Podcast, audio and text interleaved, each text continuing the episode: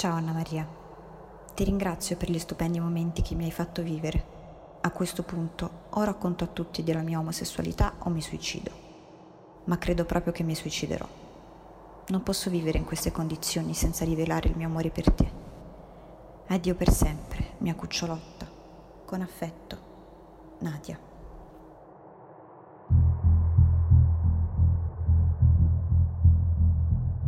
Quando Anna Maria lo vede per la prima volta, l'uomo del sogno ha un'aria curiosamente familiare.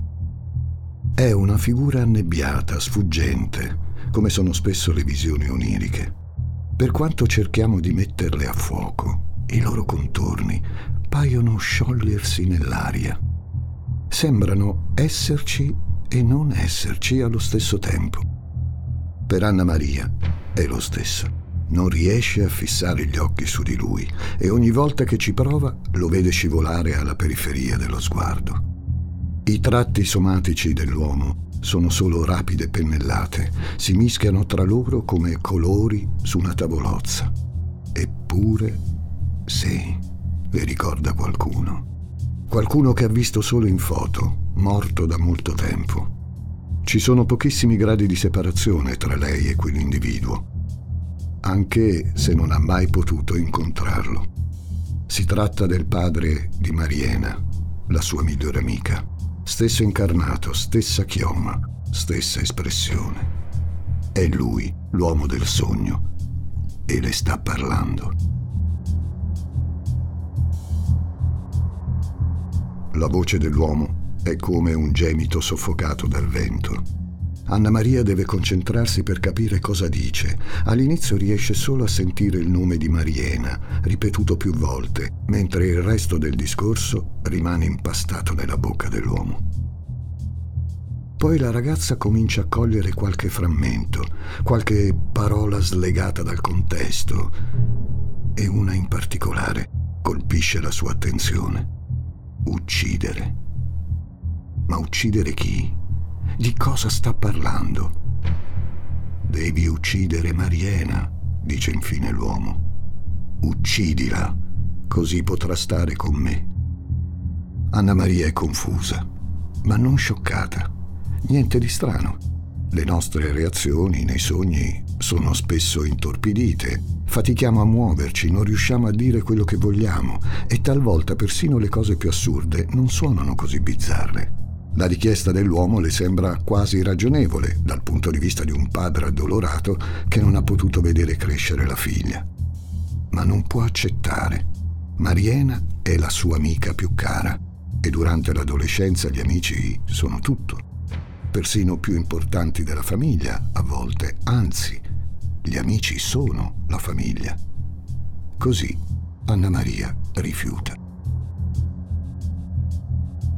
Per fortuna l'uomo del sogno è comprensivo, capisce l'affetto che lega le due ragazze. E allora, mentre la sua voce diventa sempre più chiara e il suo volto sempre più nitido, le fa un'altra proposta. Bisogna scegliere un'altra ragazza da uccidere, ma dovrà ucciderla solo Mariena. Così voi due sarete felici. Che meraviglia! Pensa Anna Maria. Che meraviglia essere felici insieme.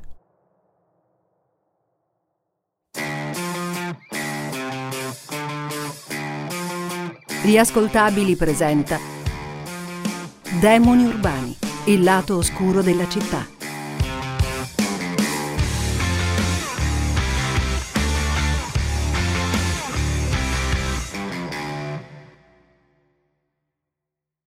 Miei cari ascoltatori, benvenuti a un nuovo appuntamento con Demoni Urbani. Sono Francesco Migliaccio e oggi non vi accompagnerò nella giungla d'asfalto di una metropoli, bensì fra le stradine di Castelluccio dei Sauri, provincia di Foggia.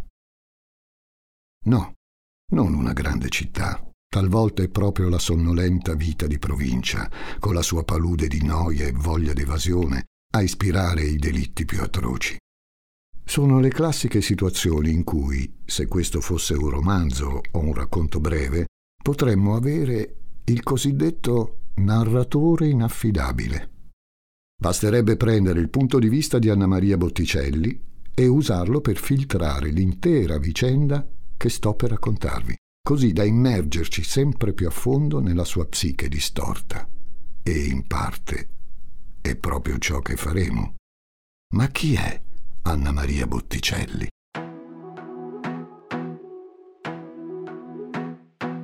Siamo nel 1998. Anna Maria Botticelli e Maria Filomena Sica, detta Mariena, hanno 18 anni. Si conoscono fin da piccole. Castelluccio è un paese di 2200 abitanti che domina la valle del Cervaro, accasciato sui primi rilievi del subappennino Dauno. Non è difficile immaginare le due bambine che si rincorrono sul limitare della città, dove i monti della Daunia si estendono all'orizzonte come onde gigantesche. È un bel posto in cui crescere, ricco di storia, abbracciato dalla natura, ma Anna Maria e Mariena ora sono adolescenti e sentono il richiamo di echi lontani, suggestioni che vengono da oltreoceano, pompate da canali musicali che sovraccaricano i sensi, ricchi di una pubertà elettrizzante e idealizzata.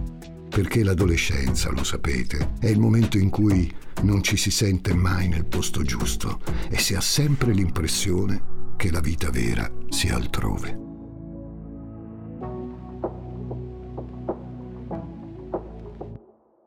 Per Anna Maria la vita si svolge in gran parte all'Istituto Magistrale Poerio di Foggia, che raggiunge in corriera insieme a molti altri ragazzi. Il pullman, l'aula, i corridoi della scuola, lo spiazzo antistante l'entrata, i bar, tutti luoghi soffocanti dove si consumano le solite dinamiche adolescenziali, ripetendosi all'infinito. Anna Maria le conosce bene e sa anche come dominarle è graziosa, popolare, brava a scuola, sicura di sé. Una ragazza modello, si potrebbe dire. Ma l'adolescenza è impegnativa per chiunque, anche per lei. Si creano stereotipi sociali ben definiti, gerarchie di popolarità. La reputazione presso i coetanei conta più di ogni altra cosa, sicuramente più della propria realtà interiore. E allora ci si adegua alla norma, ci si confonde nel branco, oppure si cercano strade alternative per distruggere le convenzioni, talvolta in gran segreto, senza dirlo a nessuno. Non è così tra Anna Maria e Mariena. Loro si dicono tutto, sono amiche del cuore. Hanno frequentato insieme le scuole elementari e le medie inferiori. Poi le loro strade si sono separate perché Mariena ha scelto un istituto tecnico commerciale. Poco importa però. Due vere amiche non si lasciano mai anche se vanno in scuole diverse. Entrambe vantano un ottimo rendimento scolastico e spesso studiano insieme a un'altra amica, Nadia Roccia, che frequenta le magistrali con Anna Maria. Ha fatto le loro stesse scuole, si conoscono tutte fin da piccole e pianificano di trasferirsi in Nord America dopo la maturità, grazie all'appoggio di uno zio di Nadia. Ma con lei non è la stessa cosa. Il rapporto speciale è quello che lega Anna Maria e Mariena, come una diade indissolubile, loro due e nessun altro. Non sempre l'amicizia tra due persone nasce da passioni comuni. A volte c'è anche una forma di compensazione caratteriale che sfocia in una sorta di simbiosi. In adolescenza, poi, è facile lasciarsi irretire dal carisma e dalla popolarità di un coetaneo. La speranza è che, esponendoci alla sua luce, qualcuno noterà anche noi. Tra Anna Maria e Mariena succede una cosa del genere. Le due ragazze sono quasi opposte, persino nell'aspetto fisico.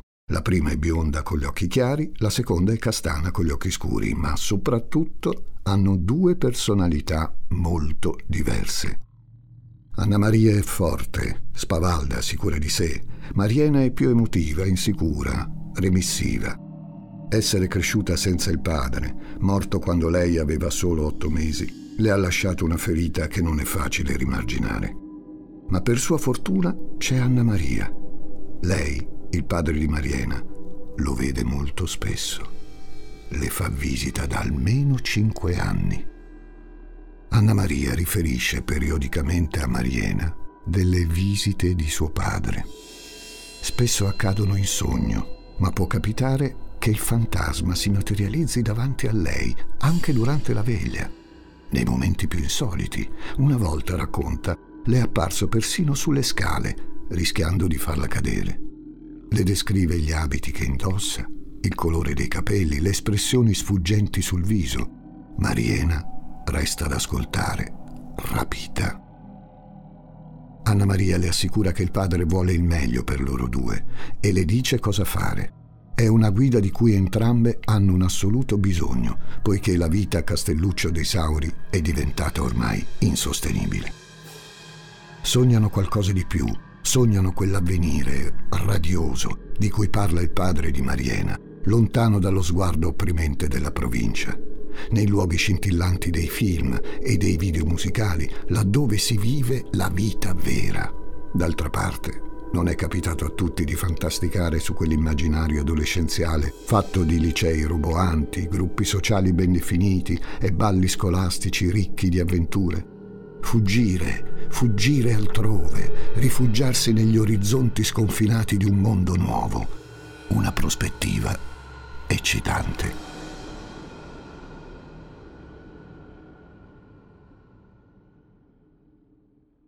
È un immaginario seducente perché ogni suo aspetto ha contorni ben delineati. A parte rare eccezioni, non c'è spazio per le ambiguità della vita reale, né per le sfumature della natura umana. I ruoli sono facili da individuare. E Anna Maria si sente l'ape regina di quel sistema sociale, una guida carismatica rispettata e ammirata dalle coetanee, mentre i ragazzi nutrono fantasie su di lei. In effetti, i maschi che le ruotano attorno non mancano di certo, ma le sue relazioni sono più che altro platoniche, niente di serio. Anna Maria pensa ad altro. Castelluccio dei Sauri le va stretto, come un abito dell'anno prima.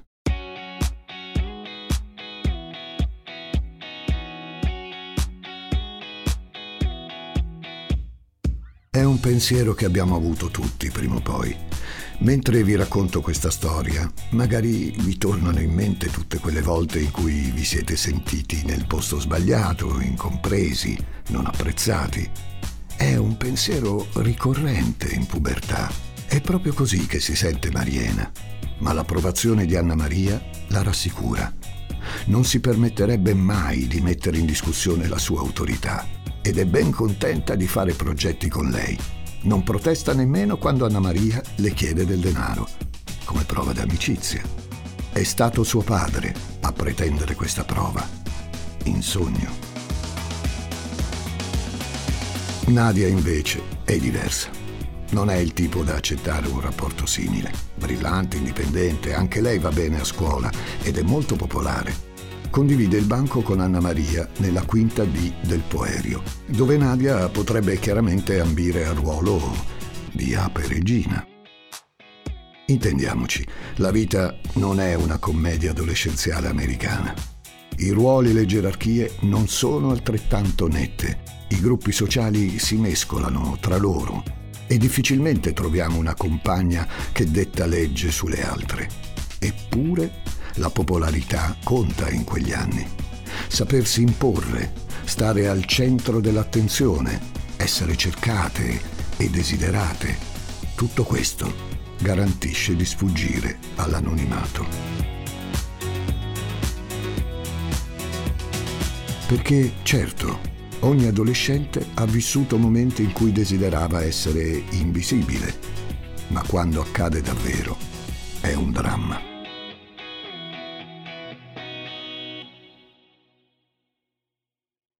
Anna Maria e Mariena contano su di lei per trasferirsi in America, perché Nadia ha lo zio a Toronto, un appoggio sicuro per le tre ragazze che vogliono cambiare vita.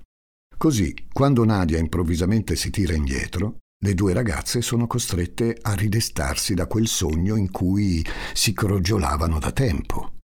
D'un tratto la prospettiva di cambiamento non esiste più e Castelluccio ricomincia a stringere la sua morsa sul loro futuro. Come se non bastasse, Nadia, le prende anche in giro per la loro ingenuità e per quel progetto in cui non ha mai creduto veramente. Un'umiliazione insopportabile per l'ape regina e la sua ancella. Un affronto anche.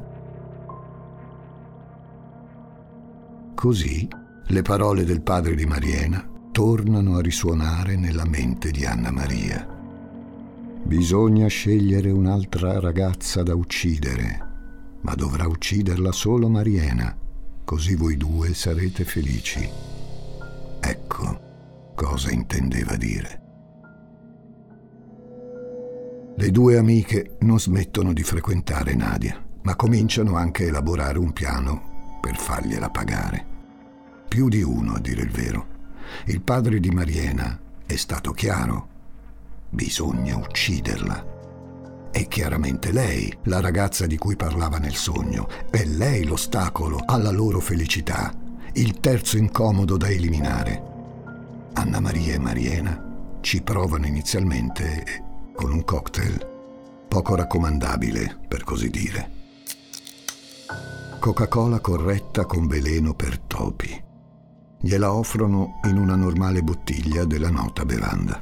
Ma Nadia la rifiuta e il tentativo fallisce. Le due ragazze scelgono allora un approccio meno diretto e inventano una storia di ricatti e grossi debiti. Dicono a Nadia che devono molti soldi a qualcuno che le minaccia e rischiano la vita.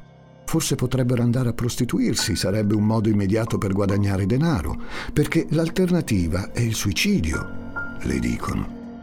Così le chiedono se sia disposta ad aiutarle, vendendo il suo corpo.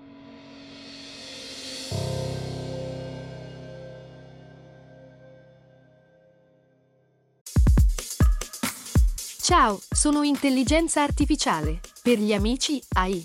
Cecilia Zagarrigo mi ha invitato a confrontarmi con Elisa Nicoli, Andrea Grieco, Marco Dixi e tanti altri famosi divulgatori. Gli ruberò il lavoro? Scopritelo ascoltando Intelligenza Reale.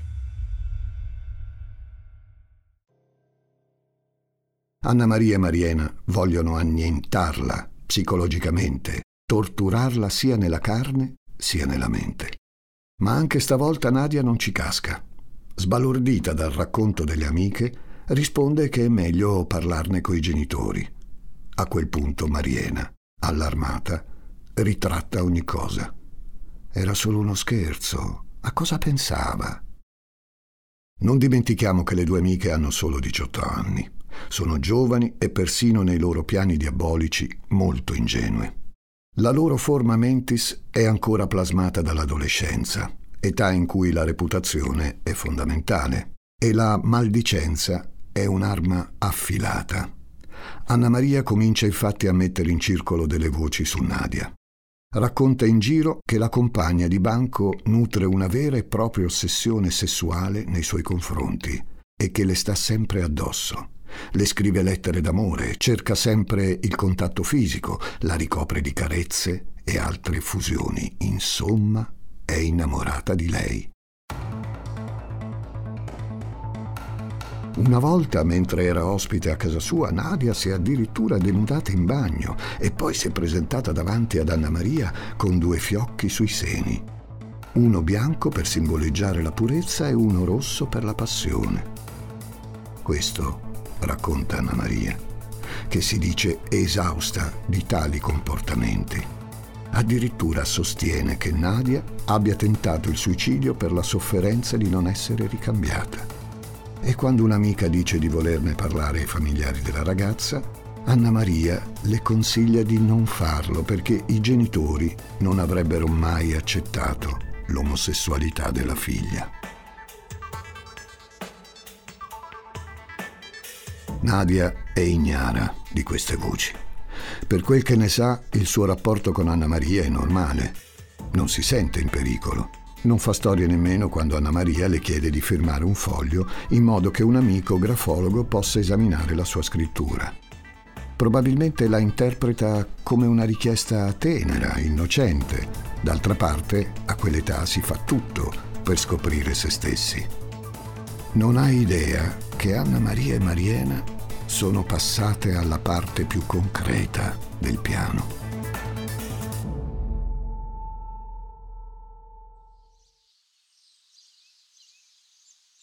È il 14 marzo 1998, sabato. A Castelluccio dei Sauri c'è un tepore che annuncia la primavera, almeno nelle ore più calde della giornata. Per Nadia, Anna Maria e Mariena è l'anno della maturità. Ci sono gli esami e la tesina da preparare. La rimessa di Anna Maria è stata allestita a studiolo, un posticino comodo e appartato per fare i compiti. Lei e Mariena propongono a Nadia di vedersi lì nel pomeriggio e lavorare insieme alla tesina. Nadia accetta. In fondo, perché non dovrebbe? Anna Maria e Mariena sono le sue amiche d'infanzia, compagne di classi alle elementari e alle medie. Si fida di loro. Fermiamoci un attimo. Se questo fosse un film, uno stacco di montaggio ci farebbe viaggiare nel tempo fino al tardo pomeriggio. È ormai buio nel borgo pugliese e la madre di Nadia sente bussare alla porta. Sono Anna Maria e Mariena, sconvolte. Hanno il fiatone. Sono corse fino a lì. Dicono che Nadia si è sentita poco bene e ha chiesto loro di andarle a comprare un pacchetto di patatine. Al ritorno, però, hanno trovato la porta sbarrata e Nadia non rispondeva alle loro chiamate. Sono preoccupate, temono che sia svenuta o che le sia successo qualcosa di peggio. Non c'è tempo da perdere. I familiari di Nadia si precipitano alla rimessa insieme a loro. Forzano l'ingresso e quello che vedono li congela per un istante sulla porta come se il loro cervello avesse bisogno di un attimo per processare l'accaduto, per accettare che sì, sta succedendo veramente.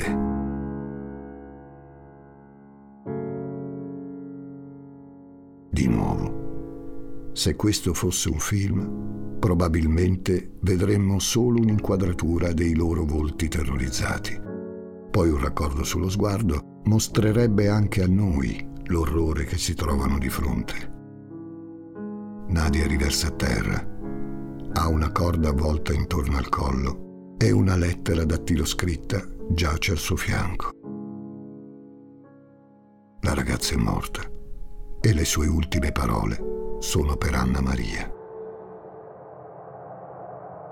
Cuoricino, con le tue parole, con i tuoi sorrisi, con i tuoi teneri sguardi, ti rendi per me un'amica semplicemente fantastica. Nadia spiega di aver battuto la lettera a macchina per via della sua pessima grafia, ma la firma in calce è proprio la sua, vergata a penna. Si è tolta la vita perché non riusciva più a convivere con l'amore non corrisposto per Anna Maria e temeva che rivelare la propria omosessualità le avrebbe distrutto l'esistenza. Infine dispone che tutti i suoi risparmi vadano alle amiche in modo che possano trasferirsi in America, come sognavano. Un ultimo atto di generosità verso Anna Maria e Mariena, le ragazze con cui è cresciuta.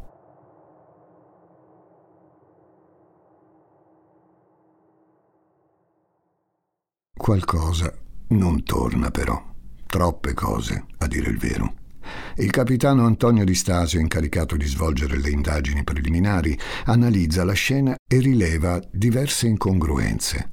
La più lampante riguarda la corda che Nadia avrebbe usato per impiccarsi, presa da un mezzo agricolo. È troppo corta e inoltre non ci sono appigli cui legarla sul soffitto dell'autorimessa. Come se non bastasse, è stata trovata solo avvolta attorno al collo della ragazza, non stretta non c'è alcun cappio. Strano. Anche la lettera desta molte perplessità, a partire dal fatto che sia stata battuta a macchina e la giustificazione della pessima grafia suona poco credibile. I toni, poi, sono troppo leggeri. O racconto a tutti della mia omosessualità o mi suicido, ma credo proprio che mi suiciderò. Possibile che una ragazza straziata dal dolore si esprime in questo modo. Anna Maria e Mariena vengono convocate in procura il giorno dopo, come testimoni. Le forze dell'ordine le interrogano separatamente per più di 15 ore. Le loro versioni combaciano, entrambe raccontano vari episodi che attestano come Nadia fosse in conflitto con il suo orientamento sessuale e provasse una forte attrazione non ricambiata per Anna Maria. Le due ragazze riportano tutto questo con lucidità e un'insolita freddezza. È chiaro che l'interrogatorio non ottiene risultati, ma gli investigatori sanno già come muoversi. Anna Maria e Mariena vengono fatte accomodare in una stanza della procura, mentre si aspettano i risultati dell'autopsia sul corpo di Nadia. Le loro camerette, nel frattempo, vengono perquisite dai carabinieri. Quello che le due amiche non sanno è che la stanza pullula di microspie. Le forze dell'ordine ascoltano tutto, sentono che Anna Maria e Mariena si accordano cautamente per sviare le indagini e fanno anche riferimenti strani. Parlano di altre persone con cui devono mettersi d'accordo e citano più volte il demonio. Elementi sessuali satanici si uniscono nelle loro conversazioni spiazzando completamente gli investigatori. È tempo di un secondo interrogatorio. Alle due ragazze vengono fatte ascoltare le registrazioni delle microspie, ma loro dicono di non ricordare quelle frasi. Continuano a negare di essere coinvolte nella morte di Nadia, insistono a dichiararsi innocenti gli investigatori però sono di tutt'altro avviso, anche perché il referto dell'autopsia parla chiaro. Nadia non si è impiccata, è stata strangolata. Siamo al punto di non ritorno. Le forze dell'ordine lo sanno bene e anche le due amiche se ne rendono conto. Messe alle strette, finalmente confessano. Sono state loro. Hanno ucciso Nadia Roccia la loro amica d'infanzia, e ne hanno simulato il suicidio. Immaginiamo di trovarci ancora in un film. A questo punto, con un flashback, torneremmo indietro nel tempo, fino al pomeriggio del 14 marzo. L'aria è quasi primaverile, ricordate? Il cielo terso. Nadia ha appuntamento nello studiolo di Anna Maria per lavorare alla tesina con lei e Mariena. Ci va verso le 17, quando Castelluccio è ancora immersa nella luce diurna. Le tre ragazze studiano normalmente per circa un paio d'ore. Poi succede qualcosa. Anna Maria dà un segnale a Mariena. Si alza e spegne la luce. Mariena si avventa quindi su Nadia, sorprendendola alle spalle con una sciarpa e la stringe intorno al collo, mentre la ragazza grida e si dimena. Mariena continua a stringere più forte che può, mentre Anna Maria la incita. Deve essere l'amica a uccidere Nadia, lo aveva detto suo padre. Mariena però non riesce a strangolarla. Nadia respira ancora e si dibatte. A questo punto interviene Anna Maria, che prende il lembo sbagliato della sciarpa e ottiene l'unico effetto di allentarla. Nadia si divincola, cerca di scappare, ma la fuga dura poco. Le due amiche la scaraventano a terra, la tempestano di calci e pugni. Anna Maria le piomba addosso e le preme una mano sul collo con tutta l'energia che possiede. Finché Nadia non si muove più.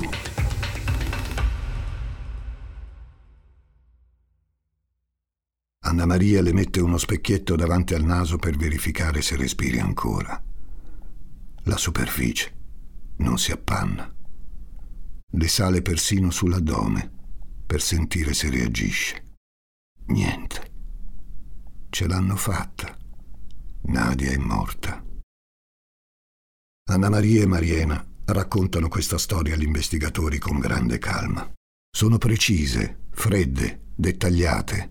Spiegano di aver avvolto la corda attorno al collo di Nadia per simulare un suicidio e di aver ottenuto la sua firma grazie allo stratagemma del grafologo, quando Anna Maria le aveva detto di voler fare esaminare la sua scrittura. Ovviamente non c'era nessun grafologo. Antonio Caricato, vicecapo della squadra mobile, dice che il verbale è come se venisse scritto sotto dettatura. Alla fine del racconto le due ragazze si lasciano persino sfuggire un lieve sorriso. Soddisfatte. Restano però da chiarire alcuni punti oscuri che riguardano il movente. Perché l'hanno uccisa?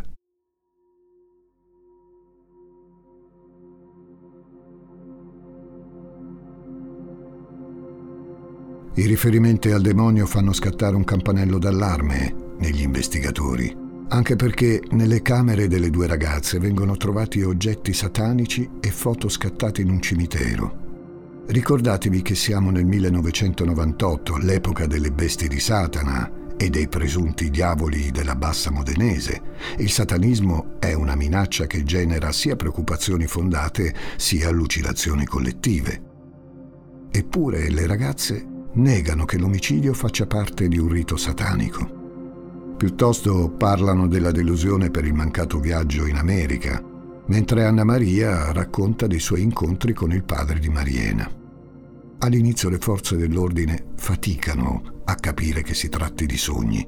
Anna Maria si riferisce all'uomo come se fosse una presenza reale. È stato lui, spiega, a suggerire di uccidere Nadia. Per tutti gli altri dubbi, le due amiche hanno la risposta pronta. Le foto del cimitero ci andavano a fumare, ma anche perché quel posto ispirava sessualmente Anna Maria.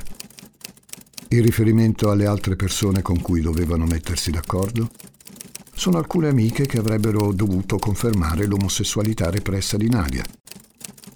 Le frasi su Lucifero non ne hanno idea, non conoscono sette sataniche nella zona. Forniscono ogni risposta con calma e freddezza, persino nell'incidente probatorio, quando ricostruiscono le dinamiche del delitto con gli investigatori, mostrano una tranquillità surreale. Con i loro volti graziosi e sereni, Anna Maria Botticelli e Maria Filomena Sica sono una manna per i media nazionali. La retorica della gioventù bruciata, dei demoni mascherati da angeli, dell'innocenza corrotta, tutto contribuisce a sconvolgere ed eccitare l'opinione pubblica. La banalità del male ha due nuovi emblemi e nessuno riesce davvero a capire cosa sia successo, quale sia la vera ragione dell'omicidio. Nella sentenza di primo grado che le condanna all'ergastolo, i giudici parlano di un possibile rapporto omosessuale fra le due amiche e ipotizzano che il demonio rappresenti un'eccitazione reciproca.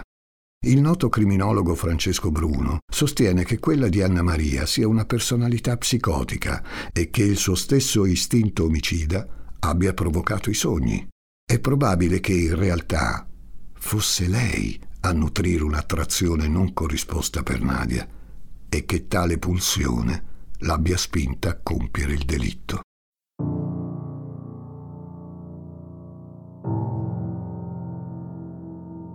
La condanna definitiva viene ridimensionata in appello, 21 anni di carcere.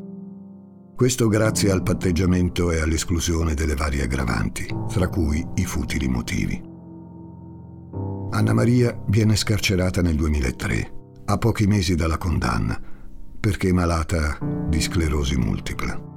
Mariena invece torna in libertà nel 2013, grazie alla buona condotta e agli sconti di pena. Vivono ancora in Italia, ma lontano da Castelluccio e sotto nuove identità. Alla fine, in un modo o nell'altro, sono riuscite a fuggire dal loro paese natale.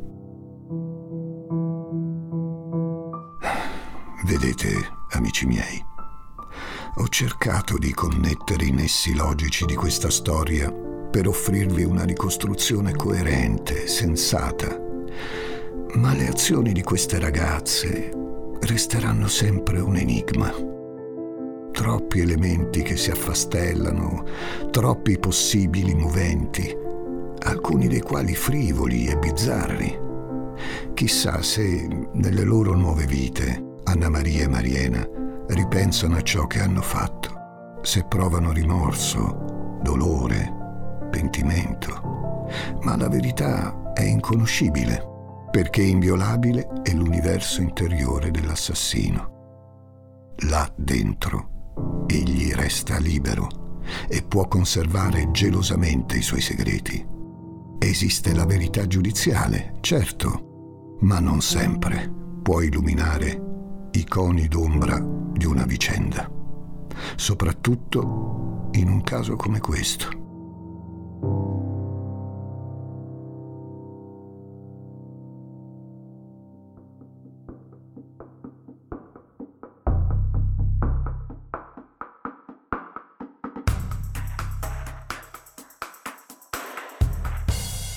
Demoni urbani ti intriga, vero? Ti invito a conoscere anche le altre serie degli ascoltabili. Perché non ascolti ad esempio Scemi da un matrimonio? Cercala su Spotify o vai direttamente sugli ascoltabili.it. Accetta questo consiglio di Francesco Migliaccio.